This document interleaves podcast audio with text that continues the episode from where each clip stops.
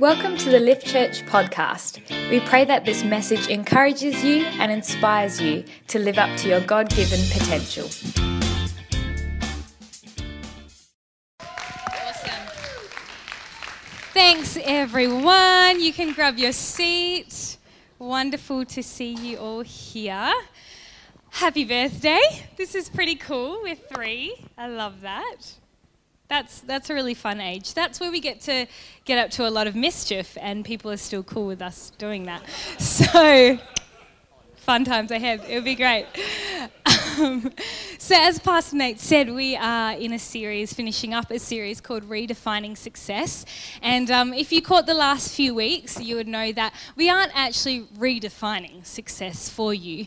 Rather, what we have done is um, do a bit of a study into God's Word and really fished out some great principles, some timeless principles from the Word of God that will actually help us along the path to success. And Pastor Nate, um, spoke a few really cool messages on on yeah really tools that will equip us going forward. And so what i felt to um, i guess raise with you this morning were things that potentially will hold us back. And one thing in particular that will hold us back from really truly living out the life of success that god has has planned for each and every one of us. I love that god's plans are never to um, you know detract from our life but if anything it's to give us life and life in abundance. That's the verse, John 10:10, 10, 10, that we love here at Lift Church. It's Jesus came to give life and life in abundance, and we love that. And so we know that God is wanting to do everything to gear us up for success. I've just gotten really quiet. Did anyone Am I good though? You guys can hear me? Okay, awesome. That was just in my mind. Anyway, um, yeah, so God is only ever gearing us up for success. Um, but there are things that can happen on our journey um, and things that from within that can really hinder our success. And for one, and one of those things that I've picked up on my journey, and, and I'd love to just be really honest and transparent with you this morning, if it's cool. I love that I get to come into church and and um, this is a bit of an important domain for Pastor Nate and myself. We do work for church, and so sometimes it's not as easy coming in here and being totally open and transparent. We still kind of have our, you know, this needs to succeed, otherwise, you know, we're out of a job. Um, but so this is this is one of those domains where it's like, ah, oh, you know, it's hard sometimes to come and just be myself and just be open. But I love that we've got a family going on here. I love that I can come and I can just let my hair down and I can be completely who I am. I don't have to be perfect. I can be the imperfect self that I am. But because of the grace of Jesus, I can stand up here and do what I get to do, which is awesome. Um, but the same goes for you as well. And so, what I actually did want to bring to you this morning was that whole issue of being a perfectionist? Anyone a perfectionist here? Yeah, okay. Okay, so probably about a third of you put your hand up. But if you knew the definition for being a perfectionist or perfectionism, then I think more often than not, it would be all of us raising our hands in, because we look at some area of our life and we're like, oh, okay, I'm a bit of a perfectionist in that area. So, a perfectionist, what are they? What what do we do? Why are we such freaks? I don't know the answer to that actually, but um, so, if you're a perfectionist, you either um, struggle with standards for yourself. You set standards super high for yourself, and, and that's more often than not inflicted by yourself. But then there are perfectionists who put standards on other people. Um, and so, like, that could be as simple as I put a standard on Nate to keep our cushions in the right order on the couch. That that can be a form of perfectionism. I've I've put that standard on him. It never happens though. Like one's turned around, one's not. Anyway, it's the cat's fault. Sometimes it is. He's a psycho. Um, we have a psycho cat. He's great. He could be getting into my pot plants as we speak, as I speak. Um, but anyway, we'll leave that aside he's, he's not perfect. That's right, he's not perfect. Neither am I. Um, so you have the perfectionism where we put our standards on other people. But then we can also be perfectionists where we put high standards on ourselves because of others. We look around in our life, anyone on Instagram, we scroll through Instagram and, and just have a look at how other people are doing life and, and we see the standards they've put on their life and we automatically just put that on ourselves. And how many of you know that often those standards are actually really not well fitting at all. Kind of like with this series, it was saying that your defini- definition of success wouldn't be my definition of success. Just like how my definition or my standard wouldn't be the same as your standard. Why? Because we're all unique people, we're all different people. But who here has ever been a victim of a perfectionist? Actually, I won't get you to raise your hand just in case, just in case you're sitting next to that person. Well, see, for me, um, there was this one moment in my life, and it scarred me. No, uh, I'm good. I'm getting over it. Um, this message is therapeutic. It's helping me so much. Um, but I remember there was this one moment in my life where um, I had the privilege of being a bridesmaid for a close friend. And I think many of you already know where I'm going with this story. But um, so we had a great time organising the wedding um, throughout, you know, leading up to the wedding. Um, come the wedding day, though, I could kind of sense that the bride was a little bit stressed, maybe a little bit on edge. This person really liked having their ducks in order. They really liked everything planned out, everything perfect. And um, how many of you know that that's a recipe for disaster for a wedding day, where anything could go wrong at any moment? Um, anyway, so she was doing really well and we are all really enjoying ourselves. It was great being a bridal party um, throughout the day. And you know, you, you do the ceremony, and partly in the ceremony, it's like you're just watching this beautiful couple get married, and you're like, oh, this is amazing. You're crying, and it's all wonderful. And then afterwards, you get to take your photos, and that's that tends to be pretty chilled, pretty calm. You know, there's not much to really coordinate, um, unless you know you lose some of your bridal party for some reason. But we had a small one, so it was good. They could keep track of us. It, it was all good in that regard. So it was all going really well. But when we got to the reception, that was when the couple had kind of organized a little, uh, well, a few different duties for us as a bridal party to do. And part of it was giving gifts to people who had helped out. Um, but some people leave, you know, at different parts of the night. I know for um, Pastor Nate and myself now, we kind of leave wedding receptions around 10, 30, 11, because we have to be here on Sunday. Um, and so you get people leaving at different points in the night, and um, and then you have I don't know whether they still do this, but back in back in the day, this wasn't that long ago. Um, some people, what they do is, uh, you know, the lovely like flower arrangements in the middle of your table, yeah. So some people would use those as gifts because they're beautiful and they cost a lot of money. Um, so they'd prefer to give them as gifts to the people who have helped out. And so for us, for the bridal party, we um, were given these duties to help hand out these gifts throughout the night. And um, but with everything else going on, you know, we just forgot to until it got to later in the night where we're like, right, we better do this. But it was too late. Bridezilla had already come full force, um, and and she was going around giving out gifts, telling us off for not giving out the gifts, and just things went from bad to worse to the point where my lovely boyfriend at the time, Nate, um, picked me up after the reception, and and I just so embarrassing. But I just cried all the way home because at that point I was exhausted. But more than that, I felt about this small. I felt like because of this beautiful bridezilla, I, I just my imperfections were completely in my face, and and I just I was wrecked. I was a mess. I got home. Poor Nate was probably like, "What do I do? Like this is, you know, this is probably like a half an hour to a forty minute drive." I'm just like sobbing quietly, looking out the window.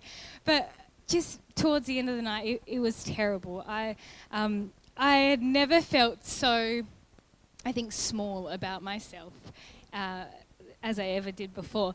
And so the issue with being a perfectionist is that when we when we want to have things perfect, they tend to not be, and we tend to freak out and not handle it well when thing when excuse my language, but crap hits the fan. Um, we just don't handle things well. And, and if success for this couple, which I think it is for most couples, is to have a happy wedding day where they just completely enjoy themselves and they're carefree, if that was success, if that was the definition for them for that day, they had failed miserably.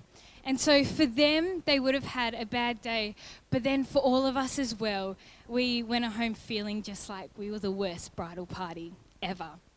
And so perfectionism has its way of, first of all, stealing from our joy, stealing from the life that God wants us to have, but as well, it can steal away from the people around us. But you know, as I was doing uh, more research into this whole issue of being a perfectionist, I was kind of like, okay, God, so yeah, it's an issue. We can have bad days because of it. But what happens if we begin to see this come out, you know, every day and almost every moment of every day and it starts to encroach in on our life and so i did a bit of research into it and it's, it's actually quite amazing the biological effects that perfectionism can have on us.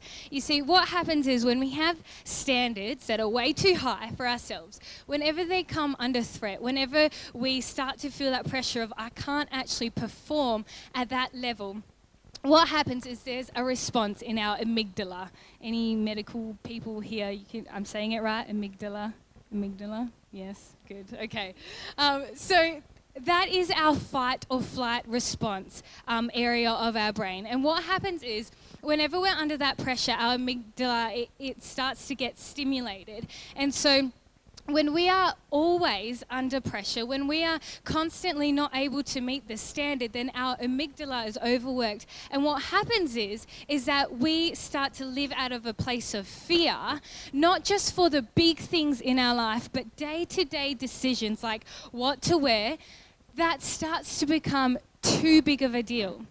And we're living in a society where we have a lot of anxiety, we have a lot of depression, but we also have a, a generation where they're just overwhelmed with choices, with decisions. And so, what we need to get good at doing is actually helping people realize that you don't have to be perfect. You don't have to be a perfectionist. And in fact, when you continue shooting for those standards in your life, you're actually going to end up worse off.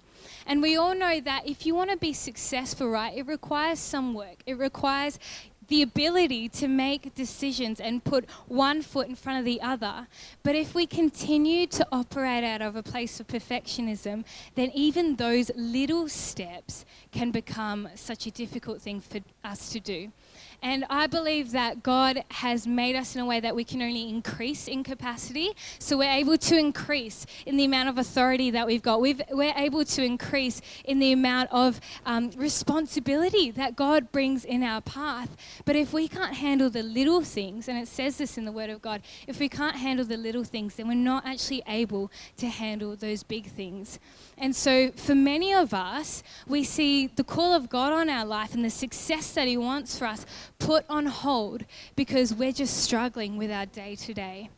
Do I have any friends here in the house? You know, sometimes it's a struggle in the day to day things. This morning I woke up and feeling a little bit overwhelmed, um, been a bit sick this weekend, but I just looked at my wardrobe and I'm like, what am I going to wear this morning? And for like a good five minutes, I had to think about it. And then, like, literally, I told myself, I was like, Rebecca, you make this decision every day. You can do it. And then I was like, right, all right, come on, just get something that you're comfortable with. Let's go. Let's go. Sometimes we just got to talk to ourselves like that, right? You don't need to look perfect. Just wear something. You can't rock up nude, obviously. So just put something on. Just put something on and it will do. So, so perfectionism, it's a bit of an issue, right? But you know what? I love that in the Word of God, God gives us individuals. He gives us um, these stories of people where we can literally put ourselves in their shoes. And for me, when I had to begin to deal with this, God pointed me to this man named Saul in the Bible. And he's actually king. Uh, uh, Israel, this uh, nation of people, they asked for a king. And so God chooses this man named Saul. And Saul, yes, he's got a few issues, but he actually looks the part. The Bible talks about how physically he had the stature, he was a head above the rest, he was a head tall above all the other men. And so he looked like he kind of had it all together, that he was. He, he yeah, it was the full package. But we soon see throughout his life, and and it's funny because I would often read Saul's story and be like, what a loser. Like, he is just crazy. But this time, um, in preparation for this message, God was like, hang on a minute. Put yourself in his shoes. He's not actually that different from you. And so we're going to pick up his story um, in 1 Samuel chapter 13. And um, so basically, what had happened, and you'll hear a bit of his backstory when I read this account to you, but basically, what was going on was that um, Saul was waiting for the prophet Samuel to um, bring a offering because this offering uh, there were a few things that Saul kind of wanted to get done before he was about to go to war um, with the enemies. And so he had been given these instructions but pressure was starting to kind of cave in on him. And it's just like us with that perfectionism streak. You know, sometimes when there's no pressure, we're good, we're cool. But it's when pressure starts to crowd around our life that we kind of snap and start to operate in our perfectionism. And so this is kind of what we see with Saul. So, verse 8, it says, Now Saul waited seven days, according to the appointed time which Samuel had set. But Samuel had not come to Gilgal, which was the place that they were, and the people were scattering away from Saul. So, what was going on was that uh, Saul was kind of, he was just in this place where he had to wait for some things to fall into place. But he had men with him who were scared because they saw that the army that they were fighting against, were, they outnumbered them, completely outnumbered them. And so the Israelites, the army, had started to fear. And so they were begin, beginning to scatter away. So if you can kind of picture Saul, he's this king, right? So he's, he's the ruler, he's the governor. He's got to kind of have the plan sorted. It all falls on his head. Kind of like, you know, if things don't run to plan, it falls on our head here at church. So Saul was kind of in this position and things weren't quite going to plan. And so the people were scattering away from Saul. So Saul said, All right, bring me the burnt offering and the peace offerings. And he offered the burnt offering, which he was forbidden to do. How do we know he was forbidden to do that? In 1 Samuel chapter 10, so three chapters earlier, um, Samuel and Saul have met together, and Samuel's giving the rundown to Saul. He's like, All right, this is the plan. This is how things are going to work, all right? So don't freak out. We've got a plan. This is all good. And so this is the plan. Samuel says to him, You shall go down ahead of me to Gilgal. Tick. Saul had done that. And behold, I will be coming down to you to offer the burnt offerings and to sacrifice peace offerings. Why? Because this was Samuel's job. This wasn't Saul's job. Saul was king, Samuel was priest, prophet. He that was his domain. The spiritual things was his domain. For Saul, it was kingship, it was governance. And so Samuel's saying that's what's going to happen. You shall wait, you shall wait seven days until I come to show to you and show you what you must do. So there were clear instructions here, right? We're, we're all good with that. There were clear instructions. So let's pick it back up in chapter 13. So Saul, even though there were clear instructions, he gives the offering himself. As soon as he finished, as soon as he finished, uh oh, offering the burnt offering, Samuel finally came. Saul went out to meet and to welcome him. And you know, I can imagine Saul being like, Hey, Samuel, what's going on? I didn't just offer that burnt offering. I didn't just do that. It's all good. You can do it again. I think he'd be trying to cover it up. At least I know I would. But Samuel, of course, says, What have you done? Saul said, Since I saw that the people were scattering away from me, something out of his control, and that you did not come within the appointed time, something also outside of his control, and that the Philistines were assembling at Michmash, so Philistines were the uh, opposing army. They were coming to assemble, that was the pressure coming on him. Therefore I said, Now the Philistines will come down against me at Gilgal, and I have not asked for the Lord's favor by making supplication to him. So I forced myself. Someone say, I forced myself. I forced myself to offer the burnt offering. Samuel said to Saul, You have acted foolishly. You have not kept the commandment of the Lord your God, which he commanded you. For if you had obeyed, the Lord would have established your kingdom over Israel forever. Forever. If you had obeyed. If you had just let your perfectionist control freak self chill out, you would have been established, your kingdom would have been established forever. But now your kingdom shall not endure.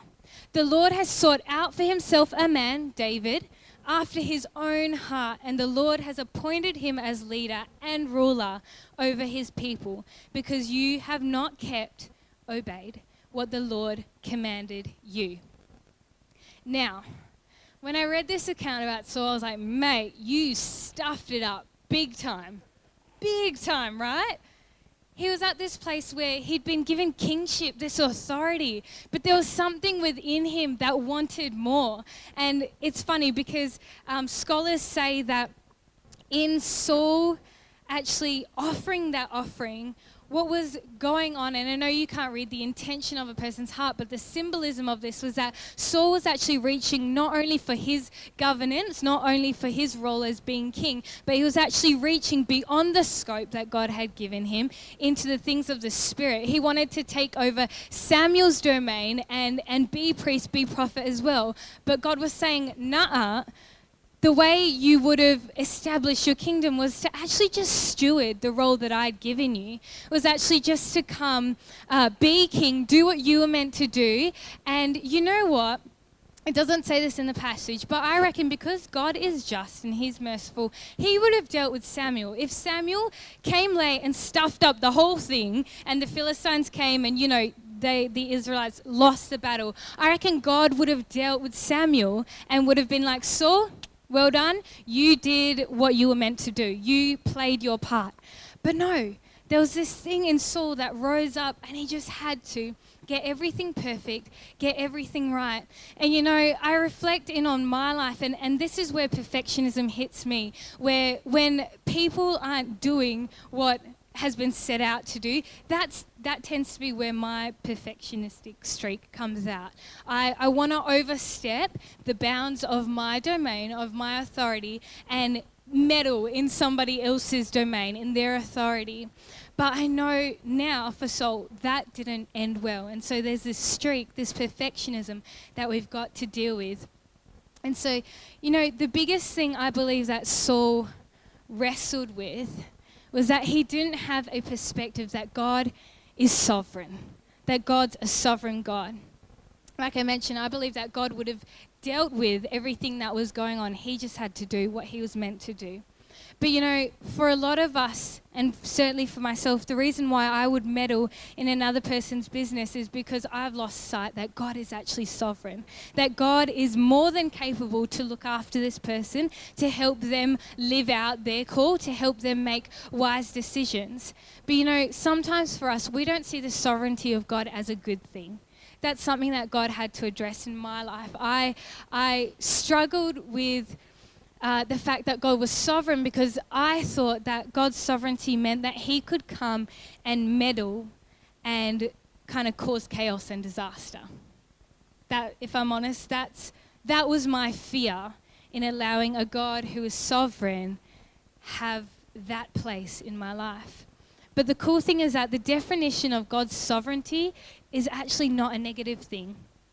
It's uh, in a Bible dictionary, it says, God's absolute right to do all things according to his good pleasure, not according to his wrath, not according to all the bad stuff that I've done, all my sin and my mistakes, not according to that for you. He's, he's not out to repay you for what you've done.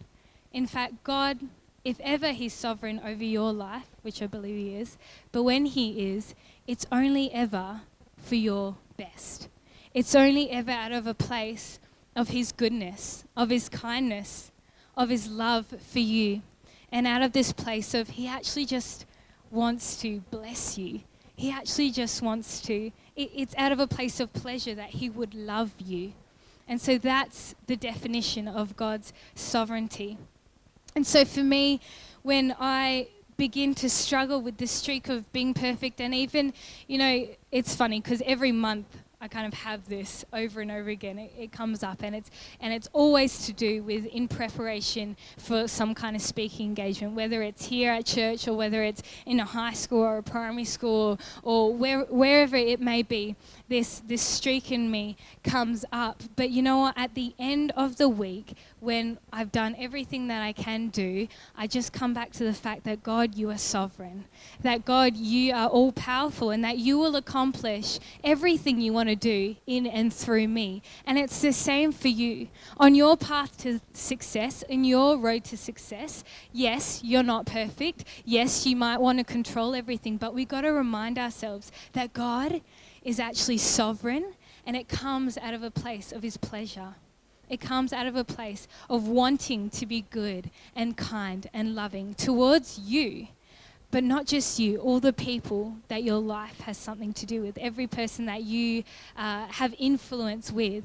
God wants to show his loving kindness to them as well.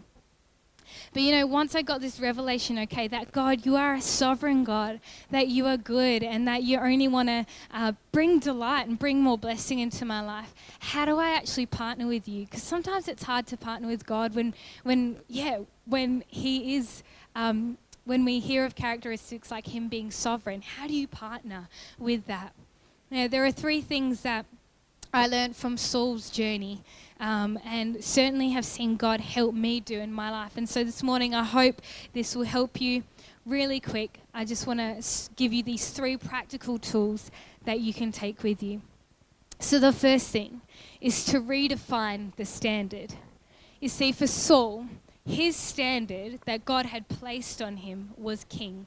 He was saying, All right, I want you to govern you're king. I'm going to grace you for it. I'm going to give you the tools you have for that. But what Saul did out of this place of wanting to be perfect, wanting to be the complete pas- package, wanting to control, what he did was that he traded king for king and as well as for the spiritual realm. We spoke about that a little bit. He he raised the standard on his life. God had put this standard, but he was actually going for more. And you know, this morning I just really felt to encourage you that whatever standards you have put on yourself, the one standard that we all have in common is that we are all children of God. And so, if you've put a standard on yourself to be a millionaire, I don't know, um, or to be the world's best mum or dad, world's most perfect mum or dad, when the stress of that when the pressure of that gets too much for you, all you need to remember is that the standard God places on you is child of God. And the cool thing is, is that I don't know what family you've been raised in. I don't know what kind of standards your parents have put on you. But the thing is, God's standard is that He sees our imperfections. He sees that we have sin he sees that we fall short of the mark every single time. And so his standard, although it is child of God, wow, he knows that we're not perfect. And so he hasn't put perfection on us. He simply wants us to relate to him as children of God. And that's something that's so doable for each and every one of us. It's just like how we relate to our parents. It requires conversation, it requires time, it requires getting to know one another, and we can do that through God's word. But you know, that's the standard that I always continue to come back to. When the pressure of performance, when the pressure of um, meeting deadlines, when the pressure of um, trying to get things perfect starts to come around me and, and I'm feeling so weighed down or, or like I'm about to combust because of it, God, His Spirit, just comes to me and He whispers to me, Beck, remember that you're first my child. Remember that you're first my daughter and instantly it takes the pressure off. It, it just oh it just helps so much and i'm actually just able to enter into that place where it's like god you're right all you require of me is to actually just be your child And really, what that means is to be loved by you, God. And so that's the standard that God has placed on us. In John 1:12 it says, "But as many as received him, to them he gave the right to become children of God, even to those who believed in his name." So what God is saying here is that he has made us sons and daughters because of Jesus. That's the reason why he sent Jesus. It wasn't to tell us how sinful we are and, and that we need saving because we're so terrible and horrible, but really his heart behind it was that I just want to be reconciled to my children.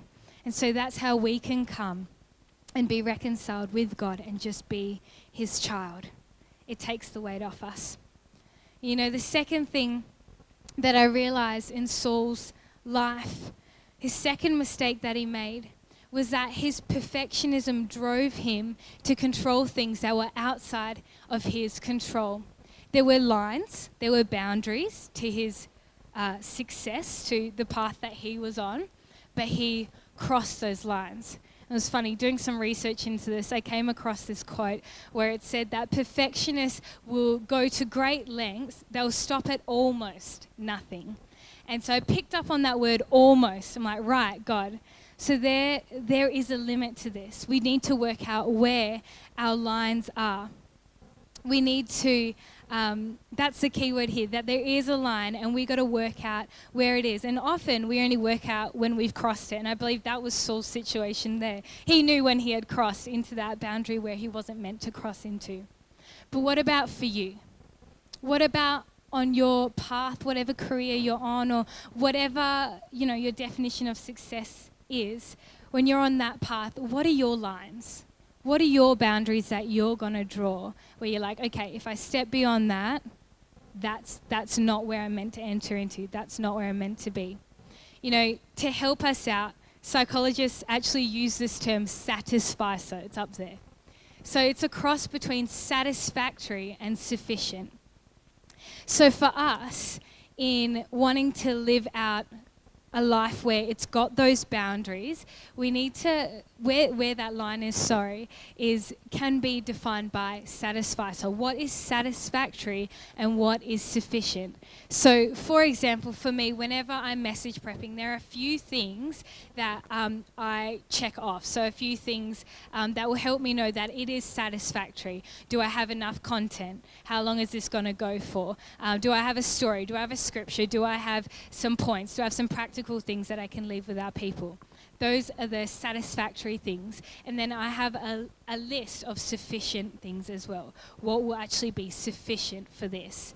So, this is a tool that we can use in our life when we're trying to work out what is that line, what is satisfactory, and what is sufficient. And it's funny because these studies have said that people who, instead of being perfect, uh, being a perfectionist, um, I think they call them maximizers. That's the word that they use if you go on through life like that, that actually leads again to anxiety. It actually leads to a life that is less successful than you had started out planning to be. Whereas if we go through life having a, there is a line and okay, I've done enough, that's satisfactory, that's sufficient. When we actually live with lines defined like that, we actually do achieve success. We are we actually do reach that place where we have achieved all that God has wanted us to and, and the success that we wanted to see in our careers. That's actually how we achieve it. In 1 Samuel 15 22, it says, Samuel said, Has the Lord, has the Lord as much delight in burnt offerings and sacrifices as in obeying the voice of the Lord.